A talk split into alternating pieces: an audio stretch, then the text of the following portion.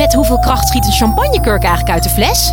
Ja, het is feest bij Quest. Al twintig jaar serieus leuk, met nieuwsgierige vragen en antwoorden uit de wetenschap.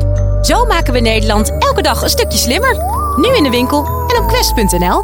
Hoi luisteraar, ik ben Loes, redacteur van de Universiteit van Nederland en ik ben bezig met een superleuke aflevering over daten. En daar heb ik jouw hulp bij nodig. Wil jij nou de grote liefde van je leven vinden met hulp van de wetenschap? Doe dan mee aan ons wetenschappelijke dating-experiment. En ja, dat wordt dus ook gefilmd. Lijkt het je nou leuk om mee te doen en kan jij op vrijdagmiddag 19 januari in Amsterdam zijn? Kijk dan in de beschrijving. Daar vind je een linkje naar een formulier. Vul dat in en dan nemen wij contact met je op. Veel plezier met de aflevering. Universiteit van Nederland. Hey, leuk dat je luistert. Welkom bij de Universiteit van Nederland podcast. Deze aflevering duiken we in de wereld van jouw talent. Ja, wat is jouw talent? Ben je er al achter? Of zoek je nog steeds naar jouw superskill? Net als ik eigenlijk. Heb ik eigenlijk wel talent? Nou, wel zo handig om te weten, bijvoorbeeld als je een studie moet kiezen of een baan zoekt.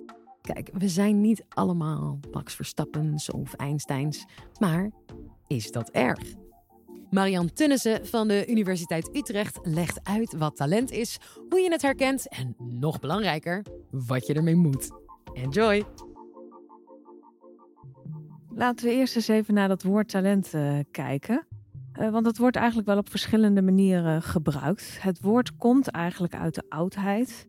En toen was talent een munteenheid, ja, een eenheid in goud of zilver iets wat eigenlijk heel veel waard was, waarmee je een huis kon kopen of wat een aantal jaarsalarissen waard was. Dus niet iedereen had talent. Dat was eigenlijk iets uh, exclusiefs. Uh, en later werd talent eigenlijk gezien als een gave van God. Ook iets wat heel bijzonder was en niet iedereen had en wat je eigenlijk echt moest, uh, moest koesteren.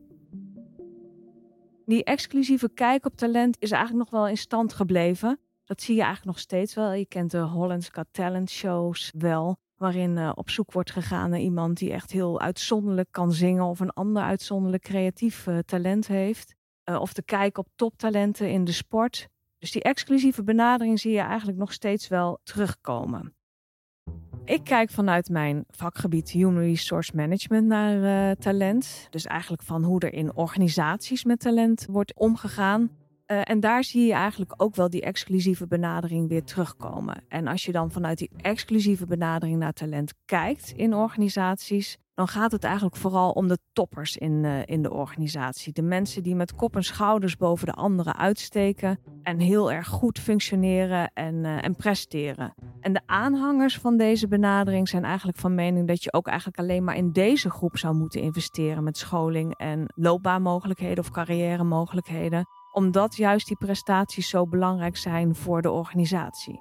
Dus in die exclusieve benadering ligt het accent heel erg op prestatie. Daarnaast heb je ook de inclusieve benadering van talent. En die kijken eigenlijk niet zo naar deze toptalenten. De aanhangers van deze inclusieve benadering zijn eigenlijk van mening dat iedereen een talent is of een talent heeft. En vinden dat het belangrijk is om te investeren in iedereen. De inclusieve benadering komt uit de psychologie, uit de positieve psychologie en heeft een veel positievere en meer waarderende kijk op mensen. Dat wat er al is en dat wat iemand goed kan, dat je dat moet ontwikkelen en stimuleren en moet koesteren. Dus die inclusieve benadering wordt eigenlijk ook wel de sterke puntenbenadering genoemd. Van alles wat jij doet, kun jij dat het beste. Dus je vergelijkt jezelf met jezelf en niet met anderen. En het belangrijke is dat dat wel leidt tot goede prestaties. Hè? Dus je kunt op jouw best functioneren. Maar vooral ook dat het jou plezier geeft. Dat het jou voldoening geeft. Dat is ook echt wel een belangrijke kant van die sterke puntenbenadering. Volgens de positieve uh, psychologie en de sterke puntenbenadering is welzijn, hè, dus dat goed voelen van die medewerker of die persoon, een essentieel onderdeel van het idee van talent. Ja, je kunt je natuurlijk afvragen, wat doen werkgevers dan? Hè? Zijn dat aanhangers van de exclusieve benadering of aanhangers van de inclusieve benadering? Daar zie je eigenlijk een soort van verschuiving in uh, ontstaan. In het verleden lag het accent op die exclusieve benadering. Maar wat je ziet is dat de situatie op de arbeidsmarkt uh, verandert. Hè. We kennen allemaal wel de berichten in de krant van uh, vacatures, personeelstekort. Dus echt alleen maar inzoomen op die, uh, op die toppers kunnen werkgevers zich ook niet meer permitteren. Dus wat je ziet is dat zij eigenlijk ook veel meer kijken naar waar is iedereen goed in en hoe kunnen we ervoor zorgen dat iedereen tot zijn recht komt. En tegelijkertijd wordt welzijn, hè, dus werkgeluk, ook wel steeds belangrijker gevonden door, uh, door werkgevers. Dus de inclusieve benadering heeft op dit moment de wind mee. Nu we een beetje een beeld hebben van wat je onder talent zou kunnen verstaan, kun je jezelf afvragen: hoe ontdek ik wat mijn talenten zijn? En daar zijn eigenlijk verschillende manieren voor. Wat je ziet is dat werkgevers uh, ook wel talentscans inzetten of, of, meetinstrumenten, zeg maar, om het talent bij medewerkers in kaart uh, te brengen. Een andere optie zou kunnen zijn om je te laten coachen door een loopbaancoach uh, of een studieloopbaancoach. Maar het kan eigenlijk ook simpeler. Je kunt ook bijvoorbeeld aan je vrienden of aan je familie of aan je collega's op je werk vragen wat zij nou zo aan jou waarderen. Vaak zien andere mensen best goed wat jouw sterke punten eigenlijk uh, zijn. Je kunt ook nog wel bij jezelf gewoon eens nagaan. Wat kon je bijvoorbeeld als kind al goed? Of, wat kun je nu heel erg goed en wat vind je leuk om te doen? Je kunt dan ook bijvoorbeeld kijken naar situaties waarin je echt nou, barstte van energie en uh, in een soort van flow zat. En dat je bij jezelf afvraagt, ja, wat deed ik eigenlijk in die situatie dat ik me zo echt zo helemaal happy uh, voelde? Ik doe dat ook wel eens als ik, nou ja, een enorme baaldag heb gehad, bijvoorbeeld.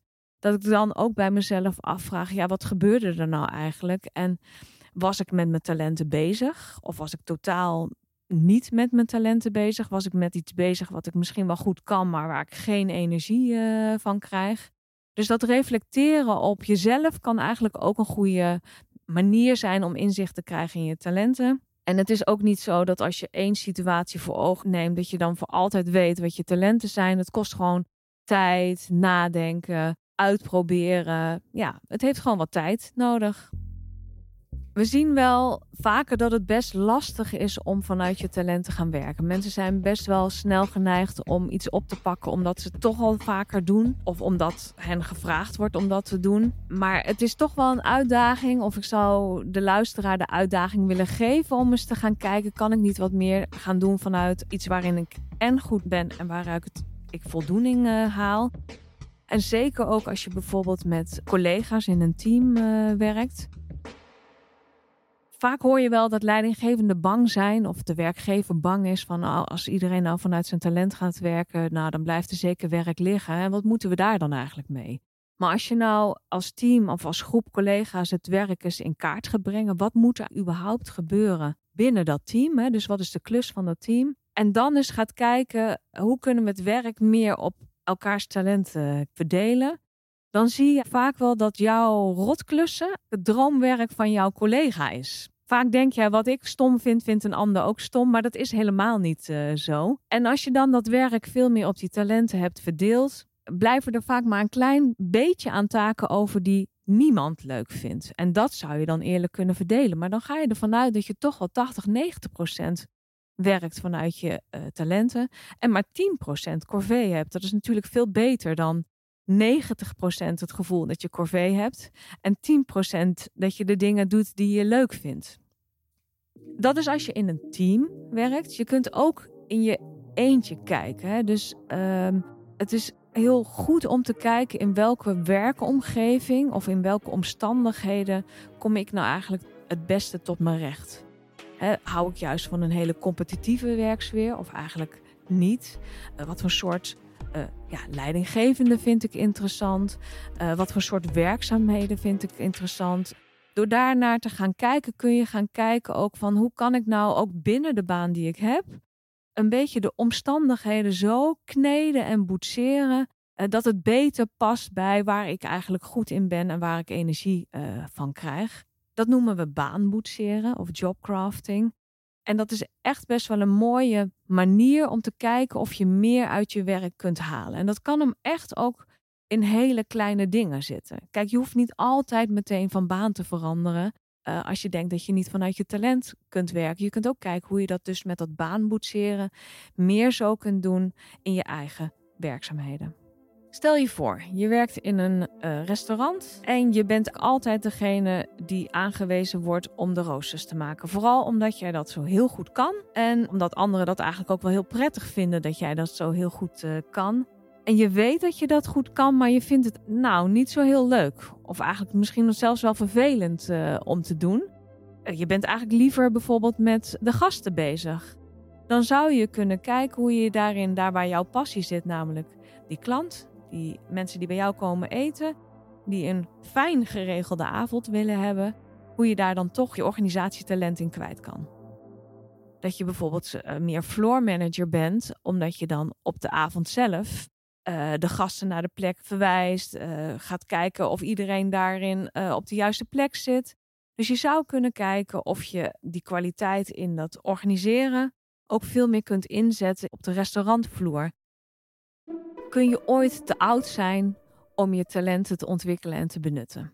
Uh, nou, ik denk eigenlijk van niet. En we hebben wel eens onderzoek gedaan naar talent en oudere werknemers. En wat ze eigenlijk wel heel graag wilden is kennis en expertise overdragen aan jongere medewerkers, zodat uh, die jongere medewerkers zich weer zouden kunnen ontwikkelen.